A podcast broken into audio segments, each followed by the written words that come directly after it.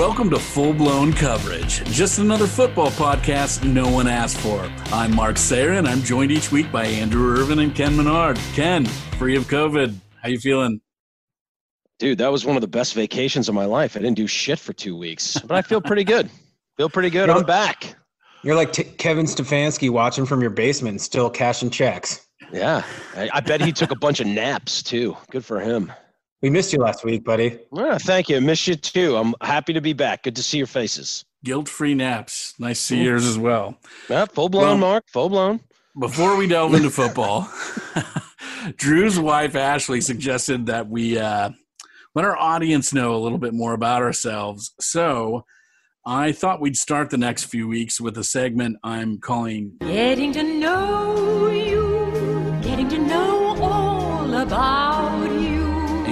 we're going to start with Mr. Menard. Ken, what's your address and social security number?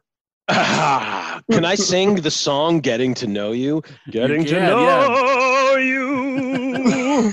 Getting to know all about you. Anyway, all right. So um my name is Ken Menard. I'm originally Hate mayonnaise. Com- hate mayonnaise. I'm originally from Commack, New York. I bought some kombucha yesterday because somebody said it helps with your digestive system. and it smelled like mayonnaise and it was very difficult to drink. that said, um, I played football at Marist College, upstate New York, alma mater of Jason Myers, this, the uh, Seahawks kicker. Um, I worked at ESPN for 15 years, where I was a producer in the event production department. Um, yeah. I left the company a few years ago, occasionally picking up some TV work, but I'm very happy with my weekends off working for a startup here in Austin, and life couldn't be better. Hey Ken, I have a I have a question. Did you listen to our podcast last week? No. no. Well, I don't. I, I, I didn't. All right. That's all right. That's all right. I'm sorry. I was tired. Um, no, but I, I well, feel, you're, you're not you're good. not missing much. We really missed you. Uh, I you, missed you, you guys a lot too. to the show, man. Uh, thanks. It was it's great to see your faces again, especially Drew's without his pirate beard that he had. I cleaned it up for you, buddy. Uh, full blown, full blown. okay, I have a real question. Sure. You worked at ESPN for a long time. Mm-hmm. What was your favorite memory in your production career? Hands down, 2010, I produced the first day three of the NFL draft. And um, that was by far the highlight of my professional career because my first year at ESPN was in 1999. I started on college football and then moved over to the NFL draft. So Drew and I go way back. We worked at ESPN together. Um, we worked in the event production department, so we did the games, um, not studio stuff like Sports Center, et cetera. And I've always been a big NFL draft fan. And from the time I started, one of my goals was I wanted to produce the NFL draft. Um, so the first year they had a day three, I wasn't even a producer in title yet. Um, and I had been the replay producer for Monday Night Football for a few years. So I knew kind of the NFL landscape of the company and I was familiar with it. And they said they wanted me to, they asked me to produce day three of the NFL draft. Um, and we were on the air for eight hours and it was by far the, um, the, the pinnacle of, of, of my producing career without a doubt. Now, if you go back to that year, um, just to remind you, Sam Bradford was the first pick of the draft. Tim Tebow got taken by the Broncos in the first first round of the draft. But every year at the combine, we would go there and do a shoot with all the players so we'd have all these elements that we would put together for the show. We had 200 players show up. All of them were good guys. Everybody was a good guy. Uh, no issues. Um, Gronk shows up. Okay, so Gronk was taken in the second round by the Patriots that year. Gronk shows up takes his shirt off and says, What do you want me to do? And then he wouldn't leave. He's like dancing, putting on sunglasses and everything. And like a girl just comes to me, that one of the girls on our crew. Uh, her name was Leslie. She says to me, she's like, Ken, we got to get him out of here. I'm like, just tell him, to, tell him we have to go. There's a line of people. Wouldn't leave. Great guy. But oddly enough, and I've always found this to be very strange for whatever reason, obvious, w- w- when I tell you who it is for obvious reasons There was one player who did not show up to that shoot. Ooh. Aaron- Aaron Hernandez. And I've always I Ah. always thought it I thought it was odd then and now I just think it's very very strange. Um Huh. like that's an opportunity for you to show your personality, really build your brand, all that type Or- of stuff by to just- participating in that. Or to just create an alibi. Exactly. Perhaps maybe I don't know what he was doing. Maybe he was out on the mean streets of Indianapolis that weekend taking angel dust or something like that. But well, I've got I've got another uh, another important question. sure, you, Ken. Who shot first, Han or Greedo? Han shot first every time, man. Come on, All every right. time. We should let everybody know the reason I'm asking. Ken is a huge Star Wars fan. I am.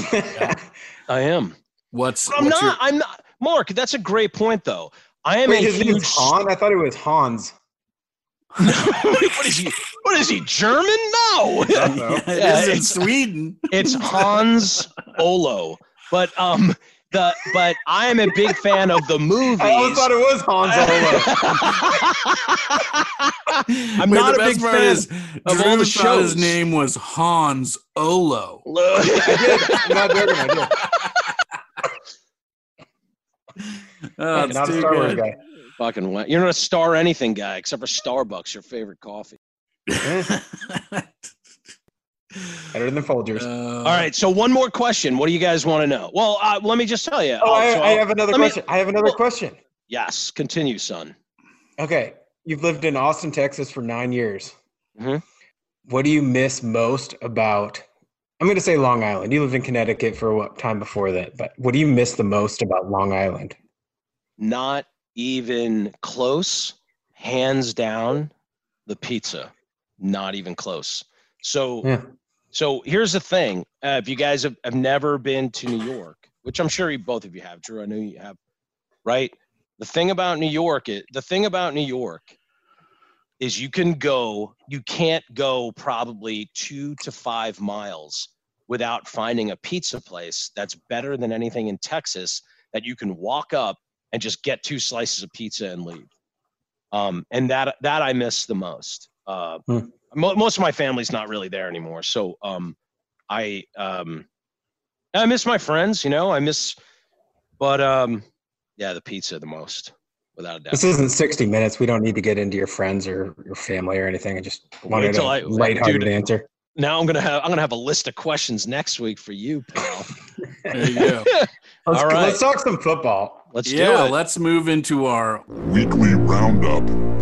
A wild wild card round is now officially over, ending with Browns players trolling Juju Smith-Schuster and his much maligned TikTok dance videos by performing their own dance number to Corvette Corvette after the game.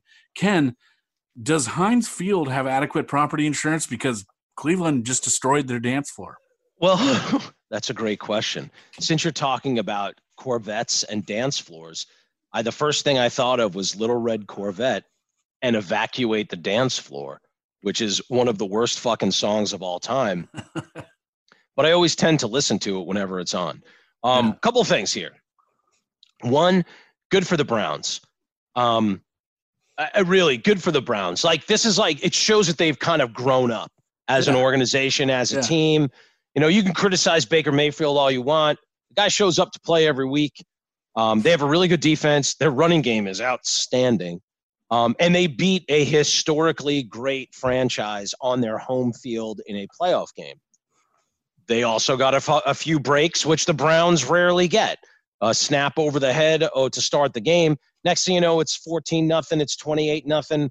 Eh, it gives you a lot of confidence to play the rest of the game, knowing that you have that cushion. You know, Seahawks fans love uh, botch snaps. Oh yeah, right. Oh, exactly. That was, I texted you about that when it happened. That's the second greatest snap over the head in NFL history. But, but you know, you know, we, we, we were talking about this a little bit, uh, a little bit before. Like, the Steelers just need to stop, man. Just stop. When was the last time a team won a Super Bowl or had a really successful season? Maybe got to an NFC, a, a, a conference championship game and lost, or lost the Super Bowl, or even won the Super Bowl more than anything else by doing all of these things with TikTok videos and creating dance numbers and all that type of stuff. Somebody find me that team because I, I would love to know what that who that team is. Maybe you could say the 85 Bears. Well, that's the greatest team I've ever seen in my lifetime. But when was the last time a team who did all those things actually won anything? Why don't these guys, somebody needs to impress upon Juju and Cl- Chase Claypool and all these guys, dipshit. Do you want to win or do you want to be that? Because if you want to be that, go be that. But if you want to win, you may want to stop doing those things to make it at least sh- to at least give the appearance and the perception that you give a shit about your job. You're, No one's ever won doing that you're, stuff. You're asking to lose when you're talking all this shit off. the field. Absolutely. You know, if you want to talk shit, make a play, do it then. You know, um, but when you're doing the shit, the fucking TikTok dance videos and you know, I, I I don't know if it was Claypool or Schuster, but whoever was, you know, they calling the Browns, you know, who are they? They're just a bunch of gray, nameless faces organization that doesn't mean anything to me. You're you're dooming yourself to lose. The the quarterback you know, the- Absolutely. the, football gods are not kind. You start talking all that shit, you're gonna lose. You know? And yeah, and that shit is motivation too Absolutely. for the opposing team. You know, they feed off of that sort of stuff. By the way, Juju isn't the only person picking shoelaces out of his teeth after trash talking the Browns. Colin Cowherd, who's got this long-standing beef with with Baker, you know, a feud he's Wait, losing. I have more. I have more on the Browns. We're I prepared for the segment, and you never asked me what. we I thought you were moving on to the next We're- segment. You're, we We're thought you were- talking about. we thought you were frozen again. no, I'm back. All right. I did some research. Yeah, I came up Love it. with the um, Brown uniform power rankings. You guys want me to start Ooh. at five or one?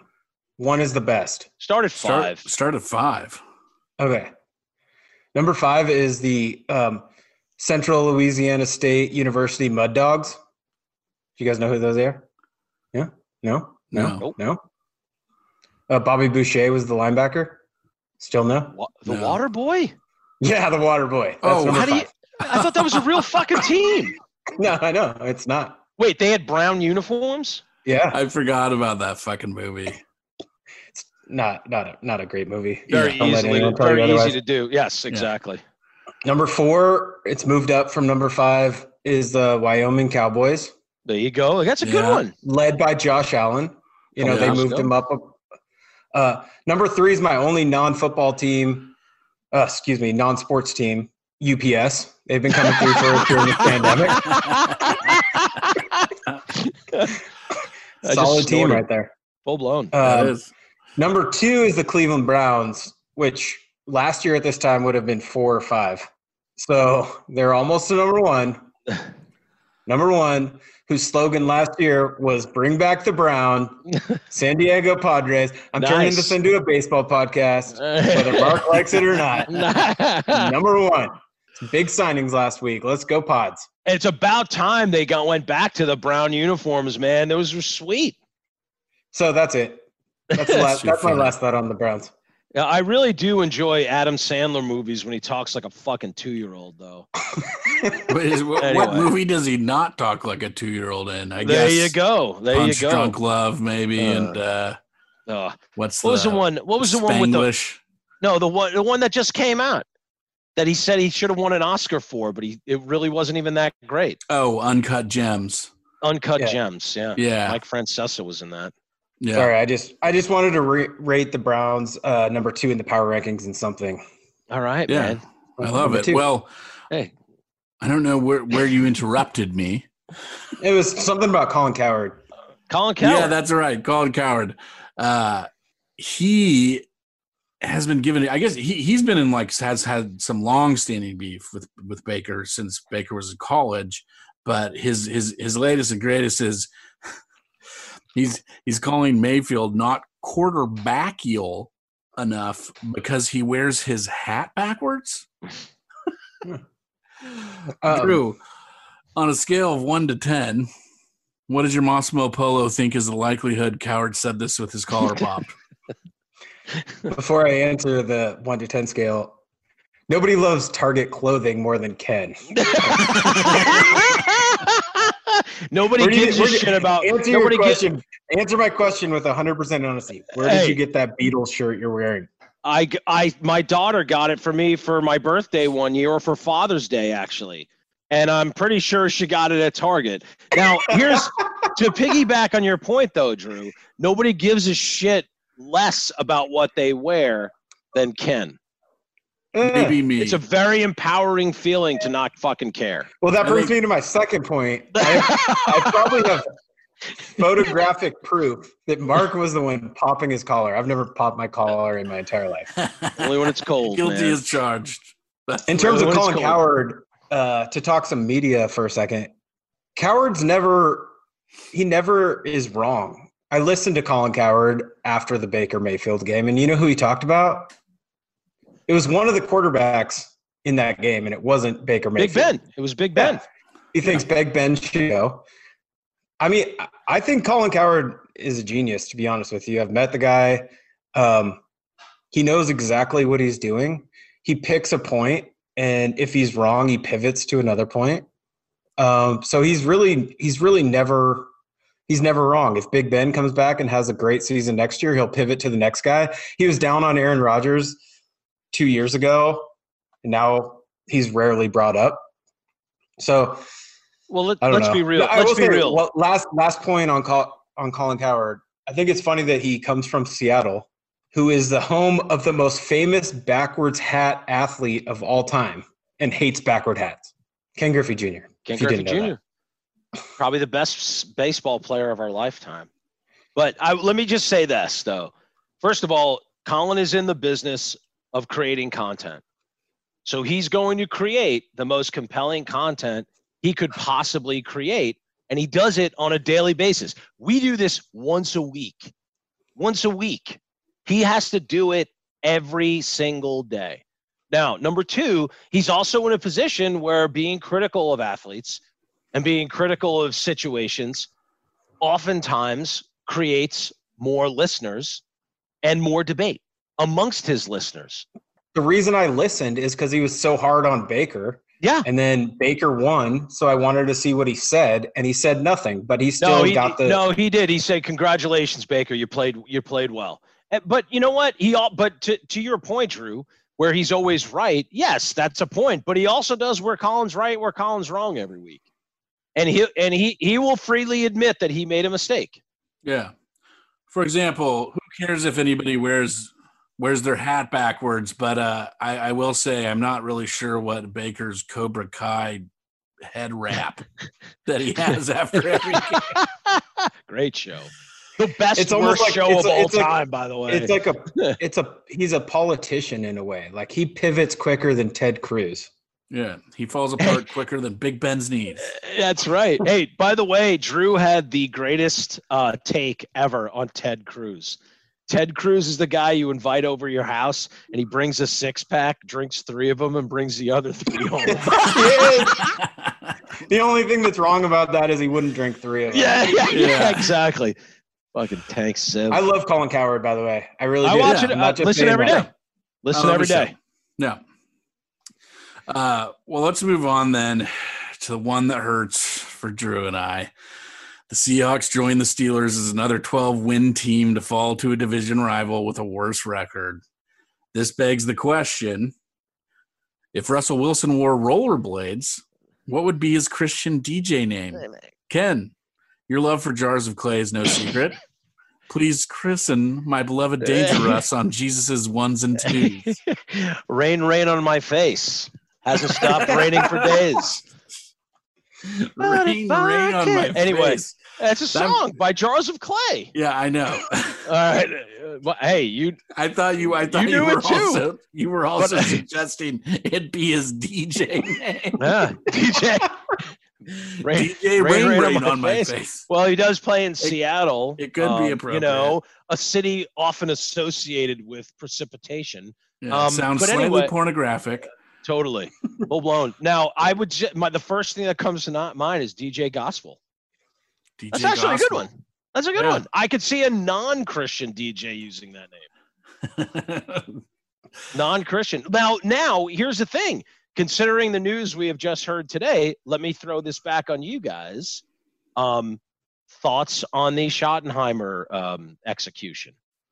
Mark. Oh, I mean, for me, that was number one on the to-do list in the off season. It was to get rid of him. I surprised it happened as quick as it did, and I'm Yeah. I'm I'm glad. You know, I mean, nothing against the guy personally, but I, you know, going from Darrell Bevell to Schottenheimer, and I thought Bevell drove me crazy. Schottenheimer it was on another planet for me personally. Drew can tell you this. Texted about him about it every Oh. game with him but uh i'm i'm you know i'm happy to see him go i'm terrified we're gonna have doug pederson now Eh, you never know. I will say, real football talk. It was uh, it was interesting. The the mo I think the reason that Pete Carroll was so stunned after that is the Rams had the perfect Seahawks game, like exactly what Pete Carroll wants to do. The running back had 150 yards. They didn't turn the ball over. They won the time of possession. Um, that's Pete Yeah, Carroll's right. blueprint for a Yeah. win you're exactly right and I think that's why it was so frustrating for him. Um, that being said, on the Schottenheimer front, like there was no adjustments. They made a lot of comments about how there was no adjustments. To me, to me, it's just frustrating because I I do think they have a top three NFL roster. They have incredible players, and um, it scares me that Pete Carroll is good at a lot of things. I'm not sure about hiring um, coordinators is one of them. It seems to get the retreads. I'd love to just get like be ahead of the curve. You know, like you see all these new up up and coming offensive coordinators that become head coaches, and I don't know what he needs to tap into to find somebody innovative. But yeah that has to happen. I mean, I I was telling Ken before we started recording too. You know, if if Schottenheimer didn't get fired, because I do think that that Pete's greatest asset is also his worst enemy, which is his sense of loyalty. Which on one hand, I think it works great with rehabilitating you know players that weren't particularly that great before, or giving people second chances, and they turn it around, and that's worked for us a handful of times. But particularly with coaching staff he'll keep people around that just they're not getting it done and it oh, makes like me Tom Cable. Yeah exactly. It makes me feel insane. And i kind of felt this time you know where if you didn't get rid of schottenheimer and we don't you know start making some other changes to give russell in his prime the best chance to to win um and, and go deeper into the playoffs that maybe it's time that we started thinking about other coaching staff including pete you know No, Pete just signed a extension this Well, year, so that's not I going to was happen. just about to get to that. he signed the extension this year. They also signed an extension with Schneider um, for another five years. So I don't think Uh, that's happening until Pete decides to retire. And this isn't anything against Pete personally. I, Pete is my favorite Seahawks coach of all time. I couldn't thank him enough for Super Bowl victory. Not Dennis Erickson. The Nope. last the, the last thing on Shoddy for me that was weird is that the press release said from the Seahawks said that there was philosophical differences, um, right. which maybe is like a hat tip to the fans. I don't really know. Seems weird. I wish I had that like I wish I had that philosophical differences phrase coined when I was single and was trying to part ways with It's not you, it's a lady. Yeah. Yeah. Let, me- let me just take philosophical Take the, differences, Karen. yeah. Uh, I've had philosophical differences many times. Um, uh, let me take an outsider's perspective on this. Okay, yeah. I- I'll start. I- I'll I'll start. At, I'll go as. Um, I'll try to work my way back to Pete Carroll here. Probably the greatest football coach of our time. Maybe the second best. Definitely the best college football coach of our life. Nick Saban, right? What did he say a few months ago? He said defense doesn't win championships anymore, offense wins championships. Okay, so you got you have a coach who believed in defense, run the football, control the clock, don't turn the ball over. Okay? And suddenly now he has an offense that scores 50 points a game. It's wide receiver you. I mean, and these guys aren't like, hey, so and so don't don't forget so and so was drafted in the first round. I don't know. Every Alabama receiver that is in the NFL right now is unbelievable. Ridley, Julio Jones, uh, uh, Amari Cooper, they're all great, right?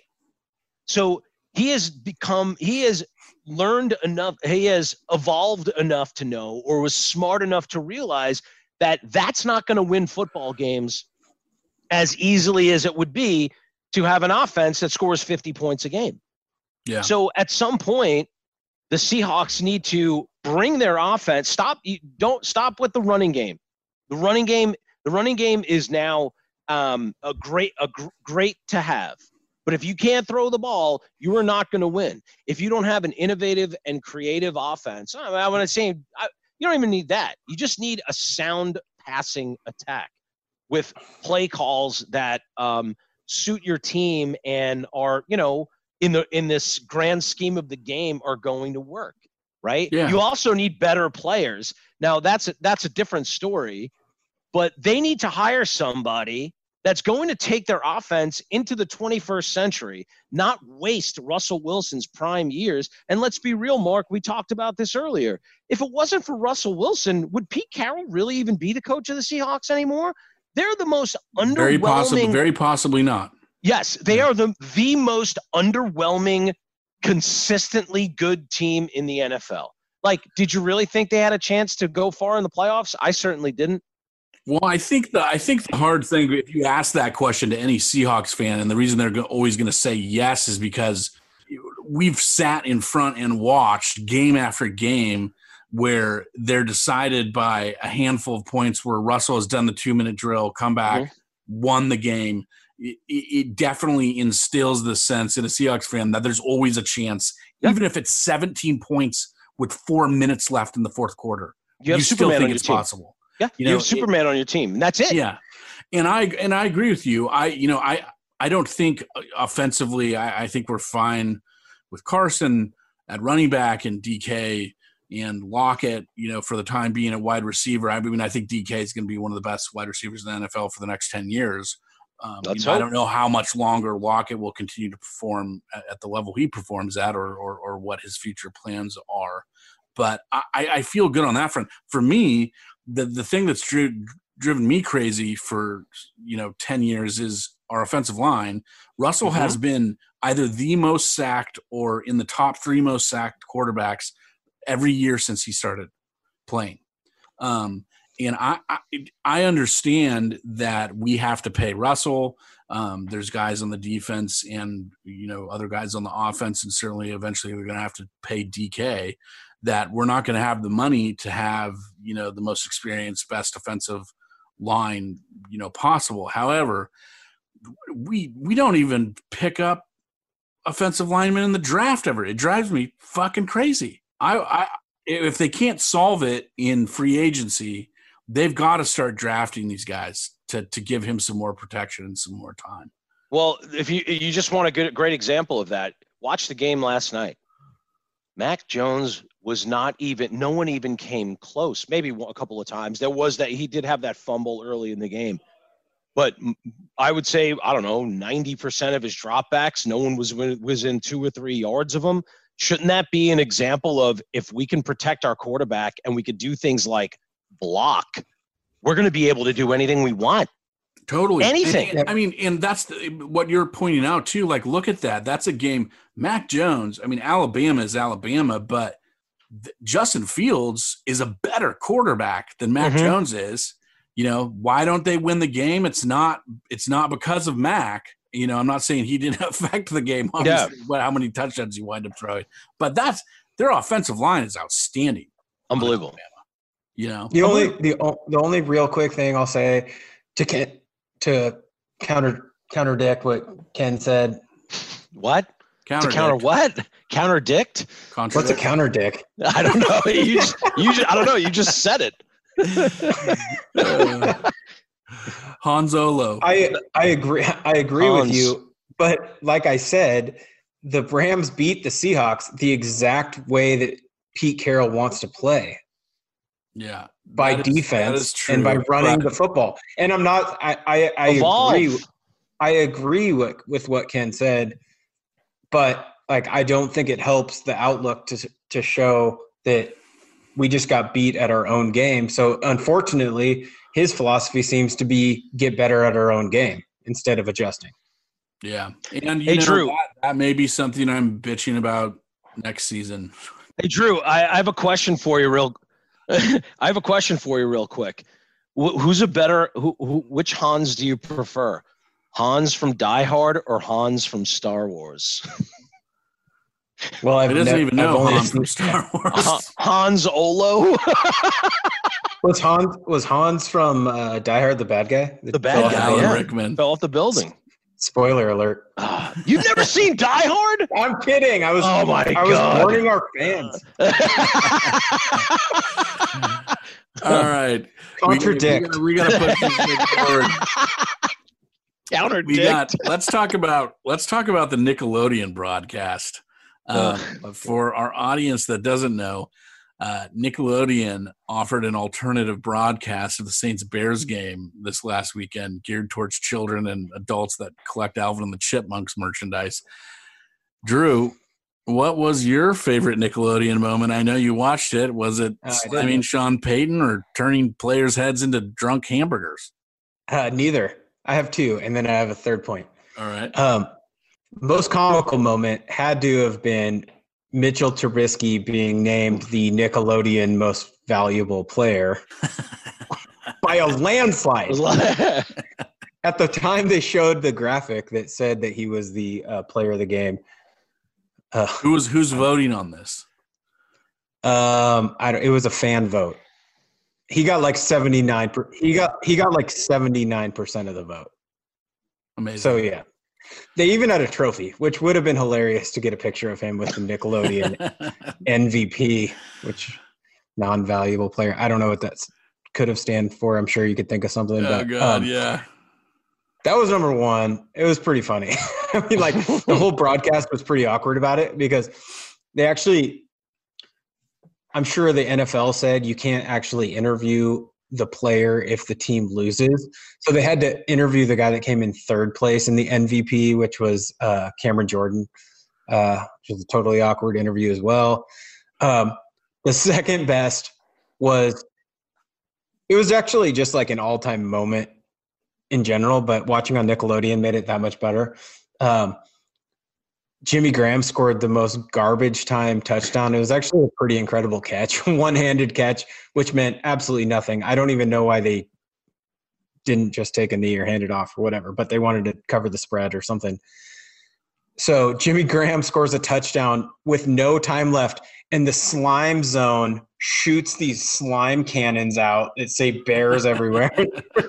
like Jimmy Graham, Jimmy Graham just runs into the locker room. He doesn't even stay out. He catches the and bolts for the locker room as the slime is going off. He wanted Uh, nothing to do with it. Nothing to do with it. That's Um, too funny. But I did find something interesting on a on a real level um, that shows you the power of the NFL. I'm going to read you a couple numbers. The final game, deciding Game Six of the Stanley Cup Finals, drew a 1.7 TV rating. Eastern Conference Finals, and the NBA Finals outrated it, but the Eastern Conference Finals between the Celtics and the Heat drew a 1.8 rating. Game two of the ALCS between the Rays and the Astros 1.88 rating.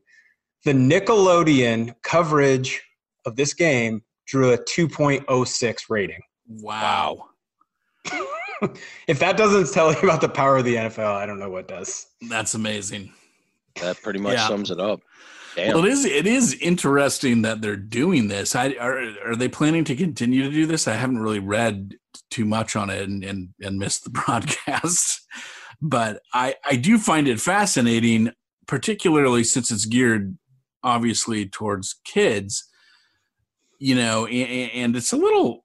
I feel like it's a little more controversial now about pushing kids to play football. Right, a lot of parents are really concerned about it. Um, and I, I I'm interested to see how people respond to marketing specifically towards you know people under the age of 10 is is interesting That's a great point. Um, I have an eight, I have an eight year I have an eight year old daughter. I would like to see what she thinks. I mean, I try to get her to watch football with me, but she she doesn't really want to. Yeah, Um, you got to do the but I'd be interested. I'd end zone interested is the slime zone. The slime. She loves slime, dude. Oh, she loves can- slime. Somebody constantly. needs to explain why what, what it is with the Why kids like slime? Why, yeah, I don't get it. oh, it. Nickelodeon slime. Okay, I will tell you. So when I was a kid growing up, there was a show on Nickelodeon called "You Can't Do That on Television." Okay, do you guys remember that show? Yes, I do. Rem- I do remember the show. I had a black I had a black and white television with three channels. They were Yeah. Fox, NBC, and ABC. Yeah, there you go. you didn't have CBS? And it came in fuzzy. Ah, there you go. Um, and it always been a problem anyway, even when I was younger and we had it. But anyway, so they had this show called "You Can't Do That on Television," and whenever somebody said "I don't know," they dumped a bucket of green slime on them on their head. Right. So this is going back 35 years. So that's uh, as far as I remember. Right. So there's That's how that started. and th- that to me makes sense that there's some nostalgia for people our age and above that watched this as a kid. but I mean, what what even even then with, with with you as a kid connecting to slime then and kids connecting to slime now, like what what is the primal connection? I couldn't. I couldn't slime. I don't understand. I don't I couldn't create slime when I was a kid. My daughter is obsessed with creating slime. We have to buy like bottles of glue and then she puts like coloring and um and glitter in it and everything and she just sits there and plays with it and stretches it eat, out like and does all this stuff. Yeah, Yeah. exactly. It's like fucking Yeah, well, big it's glob an of boogers. interesting phenomenon. uh, well, it Uh, keeps her occupied, so I'm fine with it. yeah, can't complain then. All right, let's move on to our next topic, which I'm calling Houston. We have a problem. that is so cliched sports center So bullshit. clever. so clever. You're gonna start. Well, you guys, Hey, you guys are gonna hey. love it. You guys are gonna love my next bit even more. I am gonna I am gonna litter my analysis of this with Seinfeld references from the '90s and other shit that nobody fucking cares about. hey, you're welcome to. Eh, Well, here I it's feel- about- I it's- feel it's- welcome, It's Mark. about to get worse. Okay, Deshaun Watson wants to take his horse to the Old Town Road. Ken, where does he ride till he can't no more? oh man, We have rights to that. dude, Mark, how how do you fuck this up? Your whole the whole fucking it's very if it is not clear to you as an NFL administrator, GM, coach, owner that once you get the quarterback everything else is fucking secondary. Don't fuck that up. Deshaun Watson, Deshaun Watson had M, had an MVP level season on a fucking four and twelve team, and now they're gonna fuck around with it. Like it Why was a no-brainer. I said it. I said it first two weeks. I like, said it two weeks ago. He said he wanted to. I mean, he even said I, I wasn't expecting them to hire any of my recommendations, but I thought they'd at least talk to him. Yeah. Why would the organization not take that into Uh, account? yeah, exactly. Like at least call the references he had. Mhm. You Yeah. know. Uh, I he, mean- he got he got Bieniemy Bieniemy's recommendation came from Mahomes. I said it two weeks ago. No brainer. Bien, that's that is should be Bieniemy's job to lose. The only way he shouldn't get that job is if he fucks up the interview so bad and talks his way out of the job. That was a no brainer. You're going from Mahomes to the probably the player who's most similar like him can Right. carry a team. What alarms me more than anything else is in what week 15, week 16, JJ Watts like this is unacceptable. Obviously, there's a culture problem there too. Why would you like some some of these people? I, I in my I think think that they're just so much smarter than everybody else. They can just make these decisions and like your employees' opinions don't mean shit. Now, if you are have any leadership skills whatsoever, you should always take everyone's everyone's input. Hey, how's this work? How does this do? How do you do this? How uh, how's this working out? How can we fix it? All that type of shit. And like you said, interview the guy. Interview the guy. Now he's going to go somewhere else. He was probably, uh, in my opinion, would be the number one choice for any job. But you have your quarterback, and now you make him unhappy. Like Yeah. that makes absolutely no fucking sense. None. made a guy more unhappy that was already unhappy, you know, with how the season went. And Mhm. And how things were treated. He was unhappy at the beginning of the season when they got rid of DeAndre Hopkins without talking to him about it Yep. first. Worst dra- worst Oh, it's trade ever. since Babe Ruth. You know what I think is the funniest thing is they they rewind a few years. They had a great left tackle in Duane Brown, who they traded for a third round draft pick. Then they realized they needed a third round pick. They traded for Tunsil for the Dolphins' first round pick, which now there's rumors that they're going to trade Deshaun Watson to the Dolphins for their third round pick back. Like they created this entire mess on their own. yeah, now they like- made their bed. They had a very good left tackle. It created this whole draft mess for them. Now they don't have a quarterback. They don't have a draft pick. They don't have a coach. like they're, they're how do you smooth that how do you smooth that situation over um you know but here's another question for you um i'm trading for I, I, I- shit unless you have mahomes uh, or maybe herbert josh allen i mean what team wouldn't want deshaun watson As long as he doesn't go to the as long as he doesn't go to the Patriots, the 49ers, the Rams, or the Saints. I was thinking. I was fan, thinking this. could- Maybe the Jets send the second pick and take him. Dude Yeah. i no brainer i before trevor lawrence without a doubt without Yeah. a doubt love I mean, he's deshaun the- he- watson I don't have his I don't have his numbers in front of me, but he's I know he's higher paid than Russell Wilson, so he's a top three Yeah, paid quarterback already. Um, there is something to be said about getting one of those guys when you're not. They're not. The Jets aren't going to win a Super Bowl next year if they just add Sean Watson. right. Yeah, they've got a, they've got a lot more to do and and rebuild. So yeah they need more Well, than that but unlike Watson, get him you take him Eagles head coach Doug Pederson might not want out, but he's out nonetheless. Fired by Philly on the heels of tanking Week 17. Uh, speaking of the Jets, this sort of feels like a honeypot for them. Drew, what do you think? Because uh, I have a Colin Cowherd take. Yeah. NFL coaches that wear visors don't work. It works in college. Steve Spurrier was a notorious visor guy. I think Lincoln Riley's a visor guy. Who else? Gary Patterson at TCU, great coach, visor guy.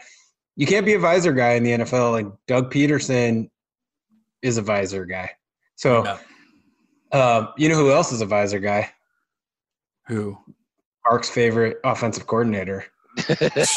makes Schotty? total sense then. Schotty. It Yeah. does. You can't be a visor guy in the NFL. Maybe you can be a good offensive coordinator. Josh McDaniels is a good visor guy, offensive coordinator. So I don't That know. could be- You that guys could be a that could be a commercial. That could be a commercial. Don't be a visor guy. you guys think Doug Pederson gets a head coaching job? I I mean, do I think there's a team dumb enough to give him one? Yeah. You know, I do. Would I want him? No. I mean, that's why I'm afraid he's going to wind up being the defensive coordinator for the Seahawks. But Yeah. Why? I don't see why everyone's so down on him. Like, I get that that week 17 thing went against everything, but like, there's not too many Super Bowl winning coaches in the NFL, and he won one. And that's true. That's that's a very that's a very fair point. against Belichick too. And if I recall correctly, that was a good time at Drew's house watching that game. But It was a good time. it was a good time. But um, I mean, a lot. I mean, you know, what have you done for me lately? The lasting impression people are going to have of him, of having his whole team turn on him by Yeah. basically throwing out a whole week's worth of preparation when they should have won that game and could have won that game. And all of a sudden, he, you know, he basically says, "Screw this. We're just going to put some slap nuts in there, and uh, and we're and we'll see how it goes, and we'll roll the dice. But we're playing a win, which was all bullshit. I, honestly, I mean, I mean, I don't know. No one really will never, maybe never ever know the real reason why. I mean, maybe he just wanted to do a solid for Ron Rivera. Maybe he knows him well. I don't know, but you know, like like you were saying, Drew, you can't just forget the success that he had from one bad mistake. People make mistakes all the time. Last, he, well, he made the playoffs with Nick Foles again, and they won a game. And and this and last year, Carson Wentz pretty much got him the playoffs on his own. And all of a Right. sudden now it's not working out for him there. I mean, Al- Also, also, like, I get that they're Wentz and his relationship isn't well, but like Carson Wentz like threw terrible passes. Like that's not coaching. Like I, I understand if if I I can see things that are like he was missing wide open receivers. He was throwing the ball into the ground. Like you can't tell me that's coaching. Some of it was I have two reasons why Seahawks fans that don't want Doug Pederson should be worried.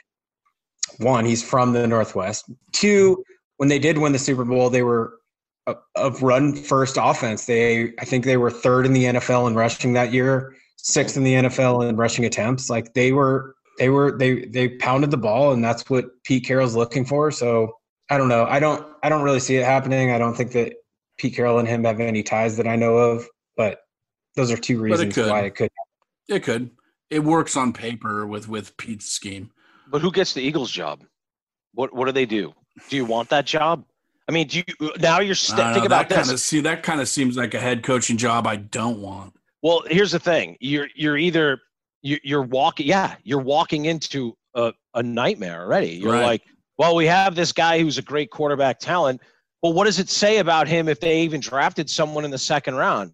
I mean, Right. they can make all they can I mean, obviously he already lied to us and said he was trying to win by putting fucking slapdick in the game. Nate Sudfeld. Sorry, man. I'm sure he's a really nice guy, but it just, you know, there was a horrible, horrible decision, right? So he's done that, and then he kind of under cuts his quarterback's legs out from under him by drafting another one in the second round. I mean, why? Why even do that? You have a team that could make that, like literally at the beginning of the year. If you said you think the Eagles are going to make the Super Bowl, nobody would say that's a horrible pick. They'd be like, oh, I can see that happening. They had a roster to do it. They had a quarterback, and now you're wasting a second round pick on another quarterback, basically cutting the guy's legs out from under him. You should do everything to keep him as confident as possible. So some coach is actually going to walk into a dumpster fire. So they're probably going to get probably the least desirable candidate out there, unless some, they get somebody who's got unbelievable leadership skills and can turn everything around.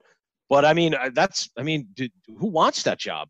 Lincoln Riley. What about Lincoln Riley? Jalen Jalen Hurts, college coach. yeah. Well, they said the work. same thing I about mean, the they're definitely Browns. going. They're definitely going to go with an offensive guy. Their defense is still, I wouldn't say elite, but above average. Uh, Wh- whoever takes that job is going to have to make a quarterback decision immediately. I think that's the way you get people behind you and some unity on that team. I think if you make it a thing where you come in and whether they're drafting a quarterback also and it's a three-way competition or you know what they're doing, uh, you either need to trade Wentz or or Jalen if you're going to keep Wentz and you know move forward and figure something out. Well, well, you need to make sure you're going into an organization where everybody's aligned.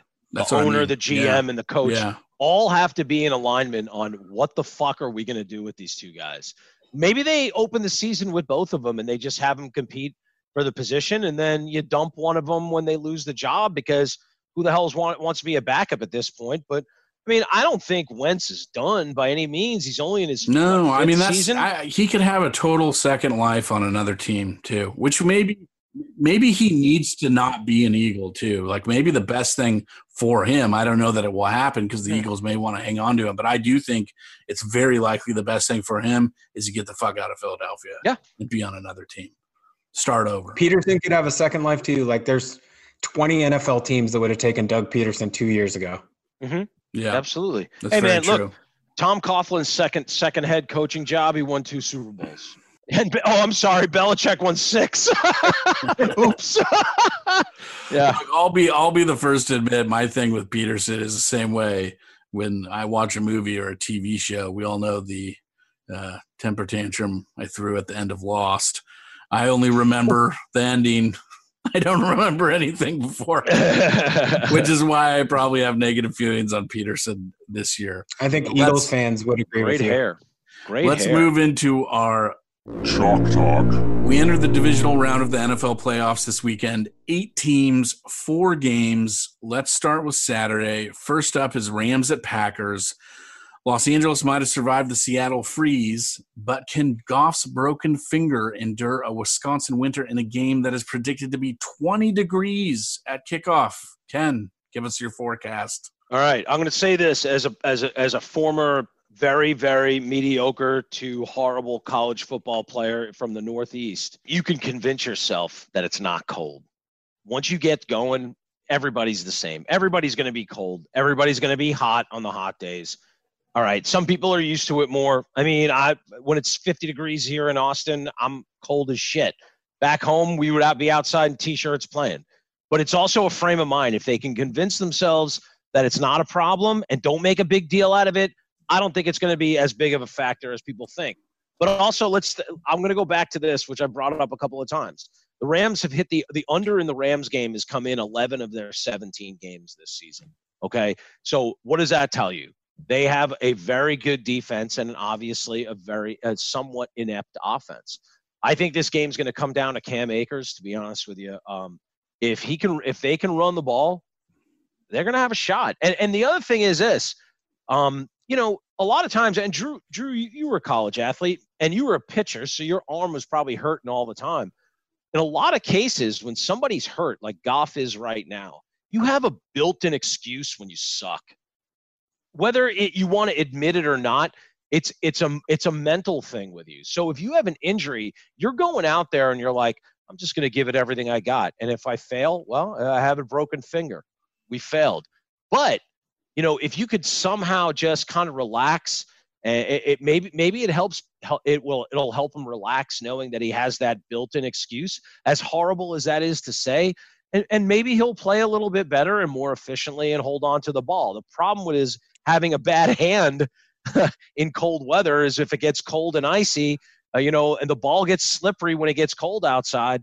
You know, him holding on to the ball could be a problem, but at the end of the day, you're looking at the number one offense in the league against the number one defense in the league.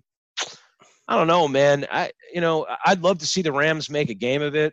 I don't I don't know if that's going to happen. I just think the Packers are so dialed in right now. It's going to be it's going to be tough. Yeah, I have. Um, I I foresee Aaron Donald being the guy out there with his shirt off in 20 degree weather just to prove that he's not cold.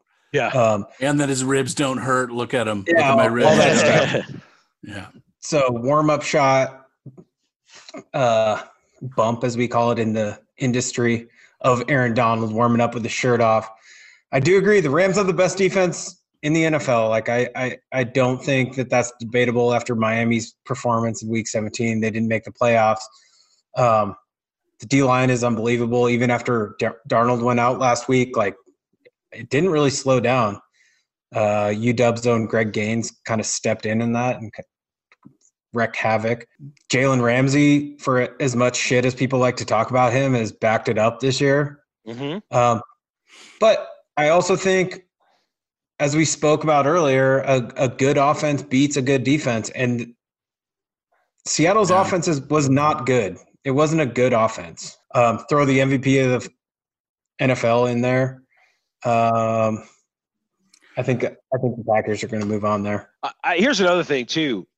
As as much as there is just something to watch out for. As you, like you said, Drew Ramsey's probably the maybe one of the best, if not the best corner in the league. Probably number one, maybe number two, right? But there's that's no guarantee that he's going to take Davante Adams out of the game. Now, Davante Adams might be the best receiver in the game. He's physical. He's big. He can make catches on all different types of platforms and all Well, Matt different areas of LaFleur is con- Matt LaFleur is con- like he's a he's a confident coach, Mm-hmm. competent as well. Uh, he he will make adjustments that Schottenheimer did not make last Mhm. week. Yeah. And, uh, the guy look out for to me is Valdes-Scantling. Averages 20.9 yards a catch. Yeah, he's kind of he's kind of a quiet assassin. That Yeah. guy. Yep. Yeah, I'll tell you. Here's listen listen to these stats because this is super interesting to me, and this is where I sort of disagree with you. Maybe uh, Ken is specific to Goff playing in in bad weather. Okay, he's only played two games in below freezing temperature before, both in 2018.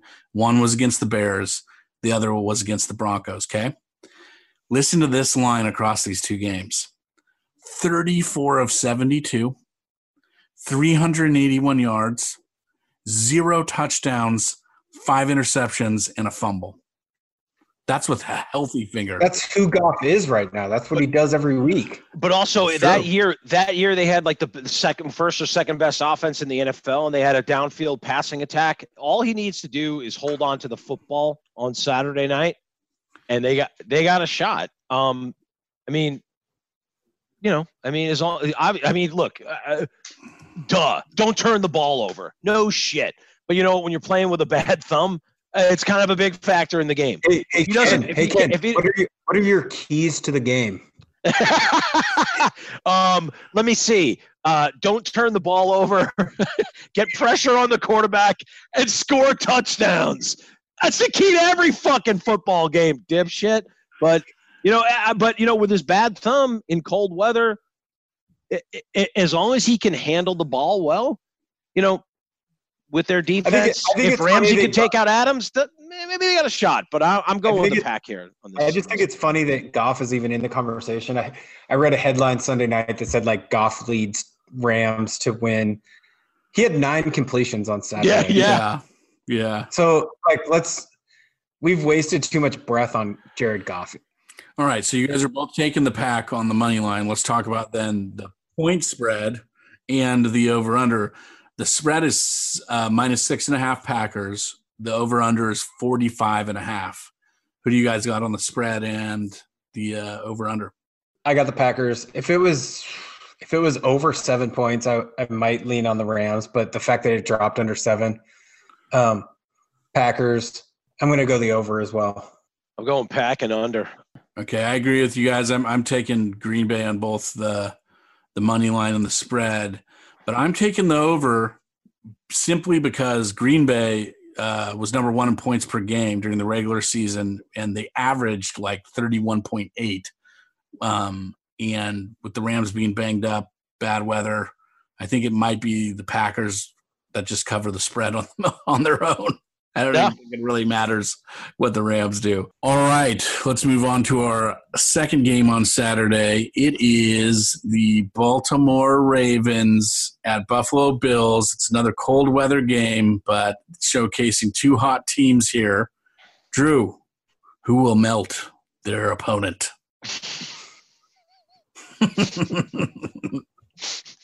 Where do you find these lines? Han In my brain, you know, Uh, this is my most uh, excited game. for Personally. sure. Absolutely. 100%. Uh, I rode the Ravens uh, in the back half of my fantasy season. It brought me some championships. Uh, love the way they're playing right now. And the Bills, I think Ken mentioned this two weeks ago, just seem like they're having the most fun of anybody in football right now. And that is something that they don't really break down in podcasts or in TV shows, but it means something. Totally. It's supposed to snow lightly, low of 32, 30 in in uh, Buffalo. I think two of the most exciting quarterbacks are facing off. Ravens are peaking at the right time. Like I've I've said, like I think the middle of their season should be written off. They had to play all these weird games. They missed a lot of people from COVID, and I think um, unlike last year, they're actually peaking at the right time. hmm I think it's going to be extremely co- close. Uh, money line, I'm going Bills by a field goal at the end. Not win by a field goal. I think they're going to win by one point. I think it's going to be that close. Okay, so you're you're taking Bills on the, on the money line. Correct. Okay, spread is minus two and a half Bills. By the way, over under is 50 and a half. That being said, I have a pretty hefty bet. Ravens plus 1200 to win the Super Bowl. So I hope so I'm you, wrong. you, yeah, you, you you're rooting for the the home team for your bank account. I just placed it before the playoffs. I love it. Ken, what do you think here? All right. The Bills, the Buffalo Bills, are nine and one in their last ten home playoff games. Not that that matters because Josh Allen wasn't even alive before they won last week. But think about this: the last time the Bills won a playoff game before last week, the Baltimore Ravens didn't even exist. Wow. 1995, right? The- Ravens came around the next year. Okay. Now, I think this game's going to look a hell of a lot like 1994, 95. Um, and I'm excited to watch. Um, the Ravens might be the best organization in the NFL.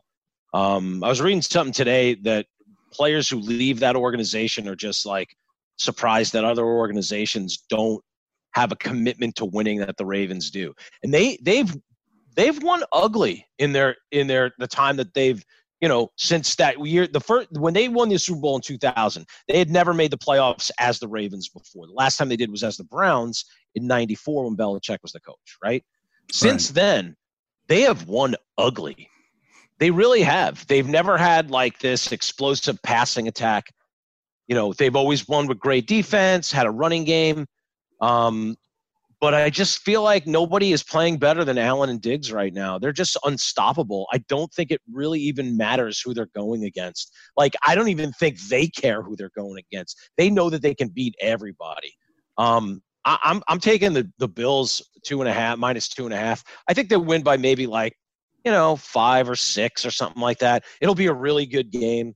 Um, I think it, I think the over is going to come in. I, I'm thinking like you know, Bills win maybe like 32 27 or something like that. Uh, their defense isn't great. They don't really have a great pass rush. But again, I just feel like, like Drew said, there's got to be something to be said for a bunch of guys who love going out there and playing together and get excited for that one day of the week when they all get to do it.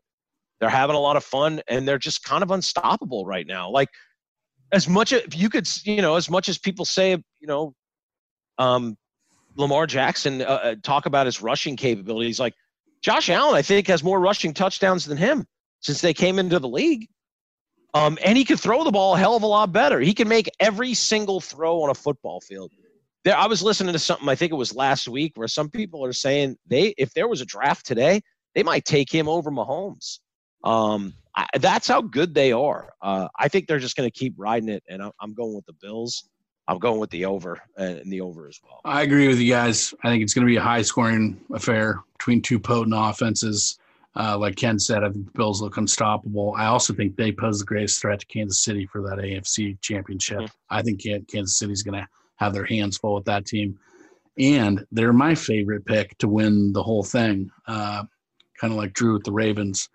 But I'm saying Bills by at least field goal, which also makes them the money line pick, and I'm taking the over here too. Which, by the way, if I was going to pick my pick of the week, surefire thing, I think it's the over on this game. Yeah, I huh, agree. Good call. Yeah. Well, you know, you know, Ken loves overs in the snow, so you always take the over in the snow, man. It's right. it's a always take the and ever since I told Drew that, I went through like seven years of no overs in the snow hitting, and he reminds me of it every time. Hey Ken, hey Ken, it's snowing out in Cleveland today. You take the over? I didn't know we were supposed to give all of our picks. Um, who do you? Who are you taking the over, Drew, on this game or under? I'm taking Bills money line, Ravens to cover the spread over 50 and a half. All right, uh, let's move into Sunday. Uh, the Browns dumped points on the Steelers last Sunday, but Ken, can they do it again in Kansas City this oh. Sunday morning, or does oh. Mahomes pound the nail in the MVP coffin? All right. The Browns have the fourth best red zone offense in the league. The Chiefs have the worst red zone defense in the league. Hmm. The Browns are also 11 and 0 this season when they win the turnover battle. Um, I think it's going to be a close game. I, am I'm, I'm thinking the Chiefs win by a field goal. Honestly, yeah. late too, late too. Mahomes Mahomes hasn't had over 100 passer rating since Week 12 against the Bucks. In the last three games, he's had four picks. He only had two before that. Granted, a few of them were tipped, but they're still on his record. Just the tip. Um, and, and I really just a tip. I really think that last week winning in Pittsburgh has like kind of given the Browns as an organization from top to bottom the confidence to go on the road and win playoff games and be and be competitive in them. They're not the Browns that we've all had good laughs about the last, you know, 20 years or so since Kelly Holcomb, Drew's girlfriend from high school. But uh, I, I think I'm going. I'm taking the, I'm taking the Browns to cover. I'm taking the Browns to cover, um, and and I think that 56 over um, uh, that's that's a tough call. Uh, you know what? I'll go the I'll go with the over. I think it's going to be a high scoring game. Chiefs win late. Yeah, I'm Okay. taking the I'm taking the Browns to cover though. I like it. Other than the Chad Henne Bowl in Week 17, the Chiefs have lost one game in 429 days. One time they lost one game. They won the Super Bowl. They had the best record in the NFL this year. Possible MVP, probably going to go to Rodgers. Arguably the best coach in the NFL. It feels like to me somehow they're underrated. Like the fact that we're talking about the Browns might might win, and Ken says it's going to be a single I think, digit I think game. Ken's just talking about you're you're you're taking Chiefs to win, but you're taking Browns on the spread, which is plus ten, which is pretty high. No, I'm not taking the Browns on anything. I'm saying it feels to me like the Chiefs are underrated. Like they've lost one game in almost 500 days. Yeah, Um, it's a valid. It's a valid point. I think the Ch- I think the Steelers were an average team disguised by a really good first half. I'm not. I, I think that that was it was a good win. I know the Browns have had to overcome a lot of things, but like I don't think the Steelers were a good team that they just beat. I think it was an average NFL team that they dismantled. Um, but I think people are overlooking the Chiefs, and I think sports teams in general, when they're trying to defend a championship, it's hard to it's hard to get motivated for those mid-season games when you're 12 and 1 and you've just won a Super Bowl. I'm going Chiefs on everything. Chiefs on money line, Chiefs on covering the spread and over 56 points. Interesting. Browns do get their coaching staff back too. I am here's I'm actually I'm going the Browns on the spread here. And and the reason is only five of the Chiefs regular season wins were by more than 10 points. 10 points or more, I should say. Um, I think Cleveland keeps it within 10 points in general in the playoffs. I don't like spreads that are larger than a touchdown. I, I, I think if they are, they favor the underdog. But I will also sort of piggyback on what Ken said. I liked Cleveland proved last Sunday they can they could put up points against Pittsburgh, which I, I'm not impressed with Pittsburgh's defense, but they were the number three ranked defense in points per game, and the Chiefs are far behind the Steelers at number 11. I say Chiefs on the money line, Browns on the spread, take the over. I think there's going to be points.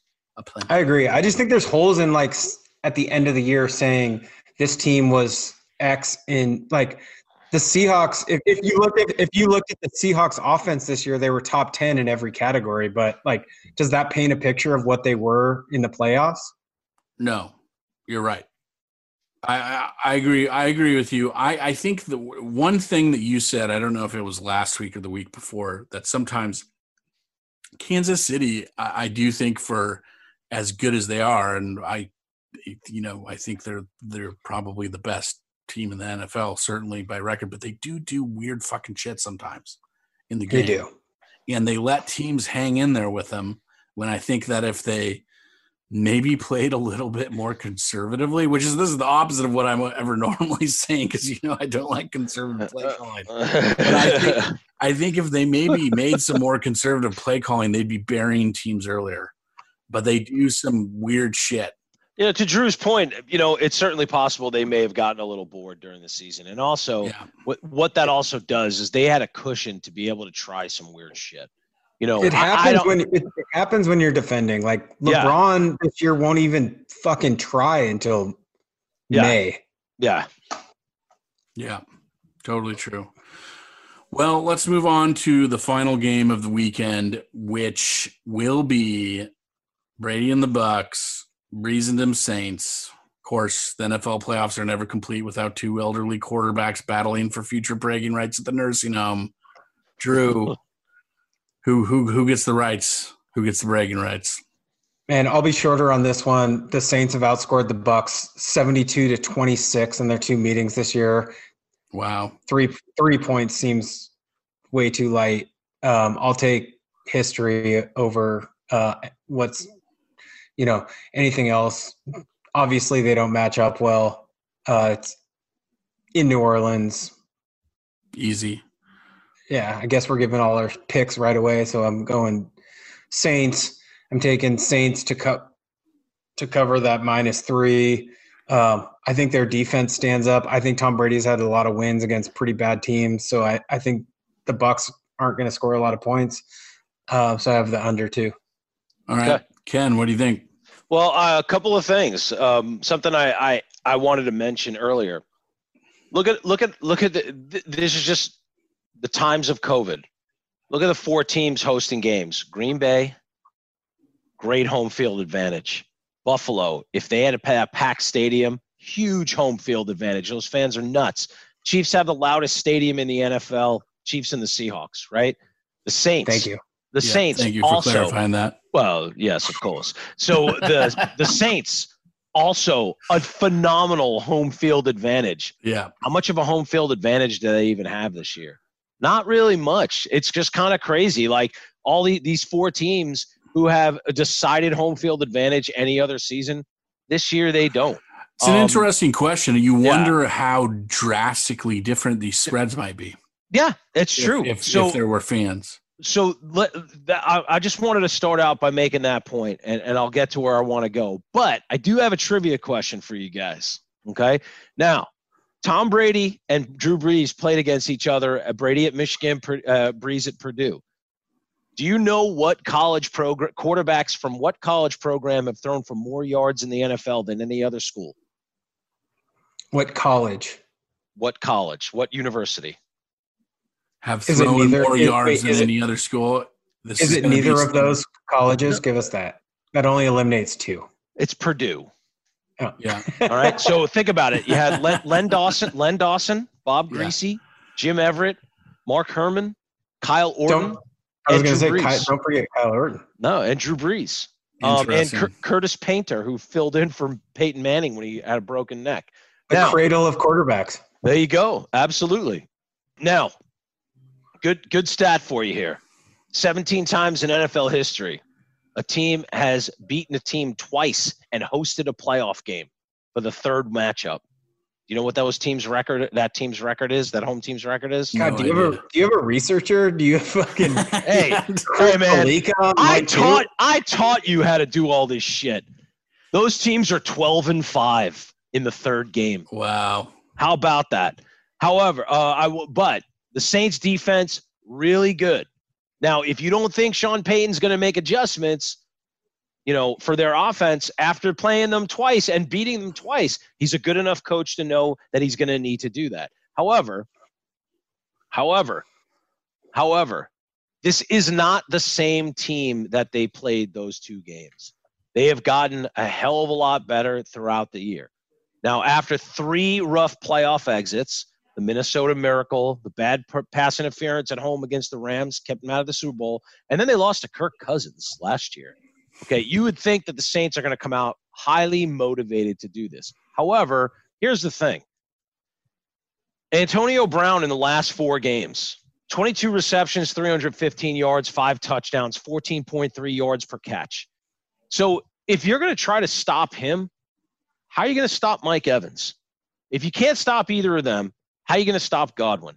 And then you got Gronk down the middle of the field, and Cameron Brate, who's a good tight end, and you got Lenny Fournette in the backfield, and you have the best distributor of the football we've ever seen in our lifetime.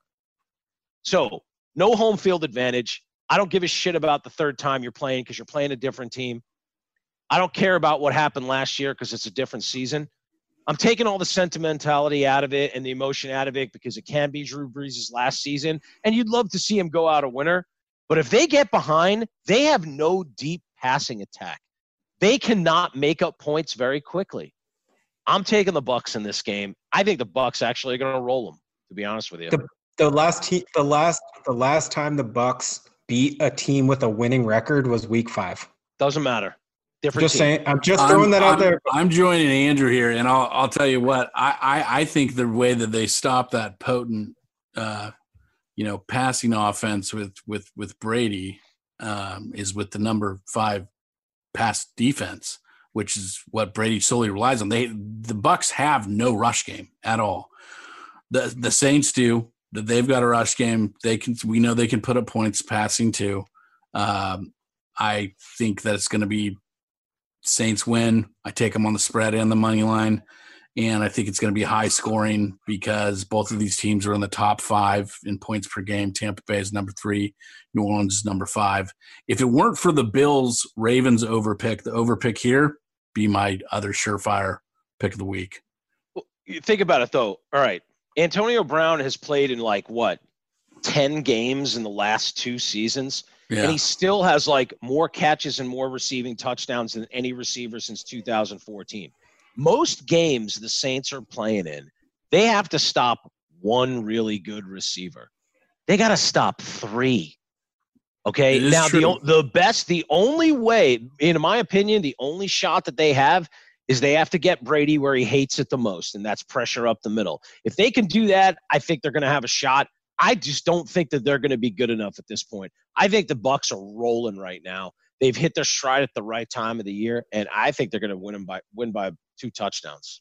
The Yeah. Eagles, here's the Eagles. The Saints just beat the Vikings a couple weeks ago with Adam Thielen, Justin Jefferson. Uh, yeah, but they also have So- Kirk Cousins, not Tom Brady, and Brady Yeah, is throwing. I agree, but right now. I'm just saying, like, it's not like they haven't faced good receivers. yeah, but they don't have good receivers with Tom Brady. It'll be fun to see on Sunday. Mhm. Let's move on to our final segment. our, It'll be a blast, Mark. Nice fucking transition. You're like, it'll be fun. It'll be fun on Sunday. He's on like Greg Gumbel. yeah, yeah, yeah. Hey, Uh. hey, what did I say about Greg Gumbel the other day? Nobody ever talks about Greg Gumbel being a great play-by-play. He's great. He's good. He's good. All right. He's like the brother of the Let's Get Ready to Rumble guy. That guy Yeah. gets no credit, and he does Yeah. all the UFC shit. Yeah, uh, Did you guys like see the David Arquette WWE documentary, the Who Killed David Arquette? I don't No. watch anything wrestling related. Me and Ken went to a wrestling match one time. Yeah, together, we though. did. We did in Austin. We left early too. Let's go for brewskis. We had we had nosebleed seats. Yeah, a we did. And we knew somebody who's like the executive producer of fucking WWE. And he's like, Yeah, we got you tickets. Your first fucking seats in the house. And there was like 8,000 open seats right in front of us. So we were all the way in the fucking back. Ah. I love it. Mark's favorite show, by the way, is Gumbel to Gumbel. Go on. That's right. You're you're excited. You're excited to watch Clarice. You, you guys are making it impossible for us to finish this podcast. Drew watches Madam Secretary. You watch Bridgerton. I don't even know what that is. I don't know what that uh, is. Sounds like a prep school. Yeah. Drew watches Call the Midwife. Yeah. Oh, my joke falls flat. It's like the Saturday Night Live episode. All right, let's move on to our. I'm excited about this one. Me Our too. grab bag this week is inspired by my dad, and he loves the Dr. Rick Progressive Insurance commercials where Chris Parnell plays a life coach that protects you from becoming your parents. I'm sure you've all seen these. They're admittedly pretty genius. Uh, but our grab bag is if you were writing one of these commercials about your own parents, what are some of the parentisms that Dr. Rick would highlight? Ken, start with you. All right. I thought about this all day long because there's just so much fucking shit to fucking sift through. All right, but I will tell you this. So, my first year living in Austin, my parents come and visit me for Christmas. Drew went home to Seattle, so he didn't have the he didn't have the the pleasure of going out to dinner with mom and dad and watching my mom, you know, take ice out of her water water glass and put it into her wine glass. Hence my favorite drink. But my mom and dad stayed with me in a one bedroom apartment for about seven or eight days. Uh, It was great. Don't get me wrong. but um, my mom had just done all the dishes. And um, I walk into my kitchen area and there's a cup sitting right next to the sink. I'm like, what the fuck's this doing here? So I pick up the cup and I start putting it in the dishwasher. And my mom, out of nowhere, just yells, No! I'm like, What the fuck? She goes, You always leave a cup next to the sink in case you gotta take a pill. I'm like, What the fuck? How many fucking pills do you take? Jesus Christ. Um, so yeah. Um, if you want to leave if you leave a cup next to your sink in case you have to take a pill, That's great. you might you might become your parents one day. Yeah, how Those would we phrase it as a. Dr. Rick thing? We don't Yeah. need to lead it. Leave a cup by the seat yeah. to take your pills. Yeah, you could you could take your pill with anywhere else you'd like. Yeah, you can take your pill at any time. you can just grab a one cup where- from the cupboard. Uh, the one where he throws out the picture of the lady saying "No cussing, no fussing." Yeah. He just throws it out. That's great. There's so many great ones. So many great ones where like the waiter doesn't need to know your name. Your name. Oh, it's great. Those commercials are great. The, the best, the my favorite one though is uh, when the guy with the blue hair walks in and, and he goes, "We blue." all see it. We all see we it." all see it. you don't know him. You don't know him. yeah. You hired him to do the job. okay, my mine mine is uh last last time my parents came to visit me, my dad uh this is just the first part, but they're all related. He has two Facebook accounts. But the the hard thing is they both have the exact same picture, but he doesn't want to he has like different friends on each account, so he doesn't want to like lose his friends. So he thought I could like merge the accounts and I'm like looking up Facebook, like Googling how do you merge Facebook accounts. So uh, he still has, it always says like, hey, Ron Irvin's birthday twice today. The, the, it gets even better though because he has three Instagram accounts and he didn't know he had one. Like, how does that happen? And then the last part was he called me this week because he didn't know he had two cell phones and he's been getting double charged because they're both set up. With the Where's his other phone cell number. phone? Where's his other Ah. cell phone? How He does he two not know he has two? He, did, he knew he had two. He didn't know one of them that has been sitting in a drawer for the last two years was actually hooked up the entire time.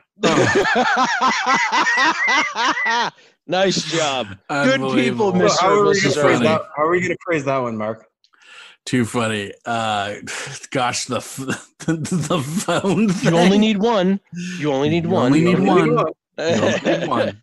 You don't need two. Yeah.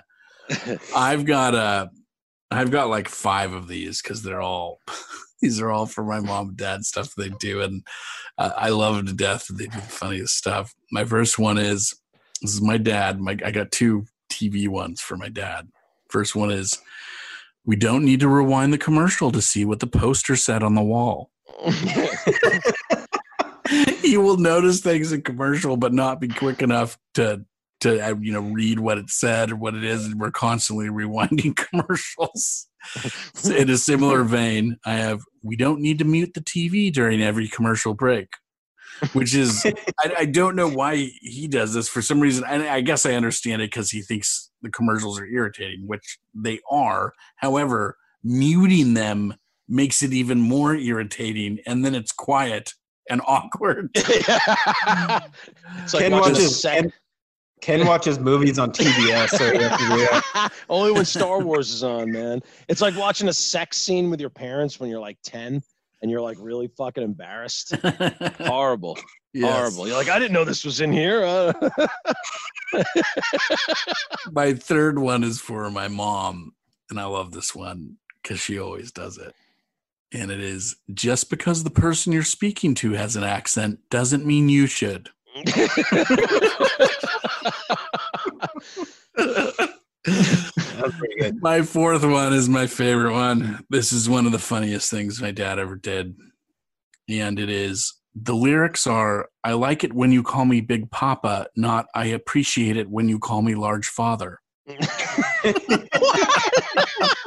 How did you even know that song? We were in the car one time and he was like, put on that song I like from that old rapper. You know, the one that's like, I appreciate it when you call me large father.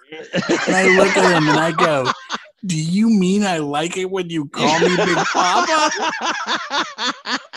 It's like there couldn't be a more middle aged white man translation of that. oh God. I appreciate it when you call me large father. This could be a, this could be a separate podcast. I My- have like my- eight- my parents- in my head. When my Yeah. parents came to visit, we went down to the Alamo. Now, if you've never been to the Alamo, it is the least impressive American landmark you, you'll ever go to. You like pretty much walk in and walk out, and you're done, literally. but there's like Yeah. a garden on the, in the back, right?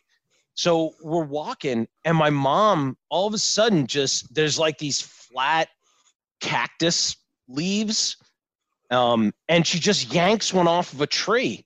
I'm like, what the fuck are you doing? That's government property. You can't do that. Oh, I don't know. I just wanted to bring it home with me. I'm like, put it back. I'm like, who's the fucking children and the parents here? Jesus. If Oh, you've never man. been to the Al- if you've never been to the Alamo, there's a, a Ripley's Believe It or Not across the street. Yeah. Yeah. It's weird. Yeah. You're like There's walking also- through you're walking through like a big city and then all of a sudden there's this hut that is supposed to be impressive. Yeah, and it- it's the it's not impressive at all. Now, next to that, though, I will tell you, Mark, if you ever get a chance to go, there's a bar hidden there right next to it, inside of a hotel. Um, and in that bar is where uh, Teddy Roosevelt planned like his last Rough Riders mission for the Spanish American War. That is really cool. There's some great historical artifacts on that. It's like an old timey bar, like um, with like a lot of wood and everything like that. I don't know. I think that stuff's interesting. Maybe I- I'm turning into my parents now. Nobody needs to hear your story about the old timey bar that you love. I used to go to Teddy Roosevelt's house on Long Island. You want? I'll tell you one one more story, and then we could we can wrap things up. So the Maxwell House Hotel in Nashville, Tennessee, right? Teddy Roosevelt goes there, and uh, while he's president, and he says, and they say, Mr. Roosevelt, is there anything we can get for you? Yes, I would like the biggest cup of coffee you have brought up to my room. Apparently, this guy was like loaded on coffee all day long, right?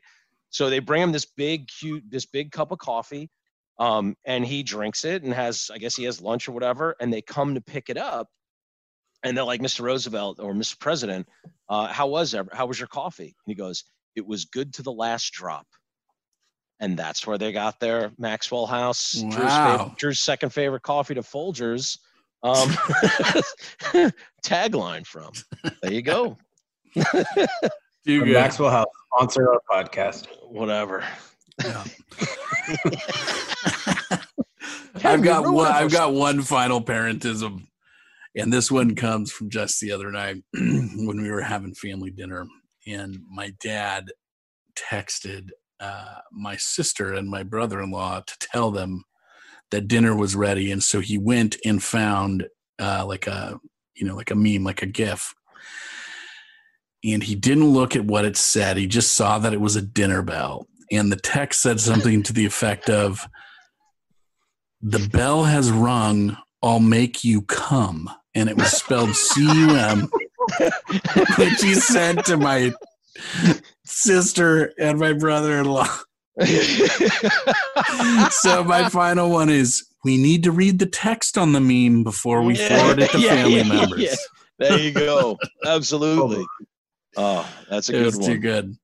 All right if you've got a question or topic you'd like us to consider for future grab bags please email fullblown coverage at gmail.com also don't forget to follow us on your favorite social media platforms at fullblown cvg ken drew any final comments before we sign off Full blown. Um, What? enjoy the games this weekend, man.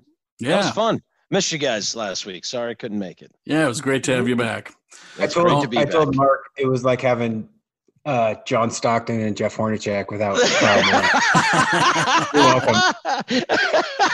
it was, it was I a forget very acute knew. Pass it to. it was a very acute analogy. All right, that's all we've got for this week's episode. But tune in next week for more full blown coverage. Full blown. Full blown. Full blown. Full blown. Full blown.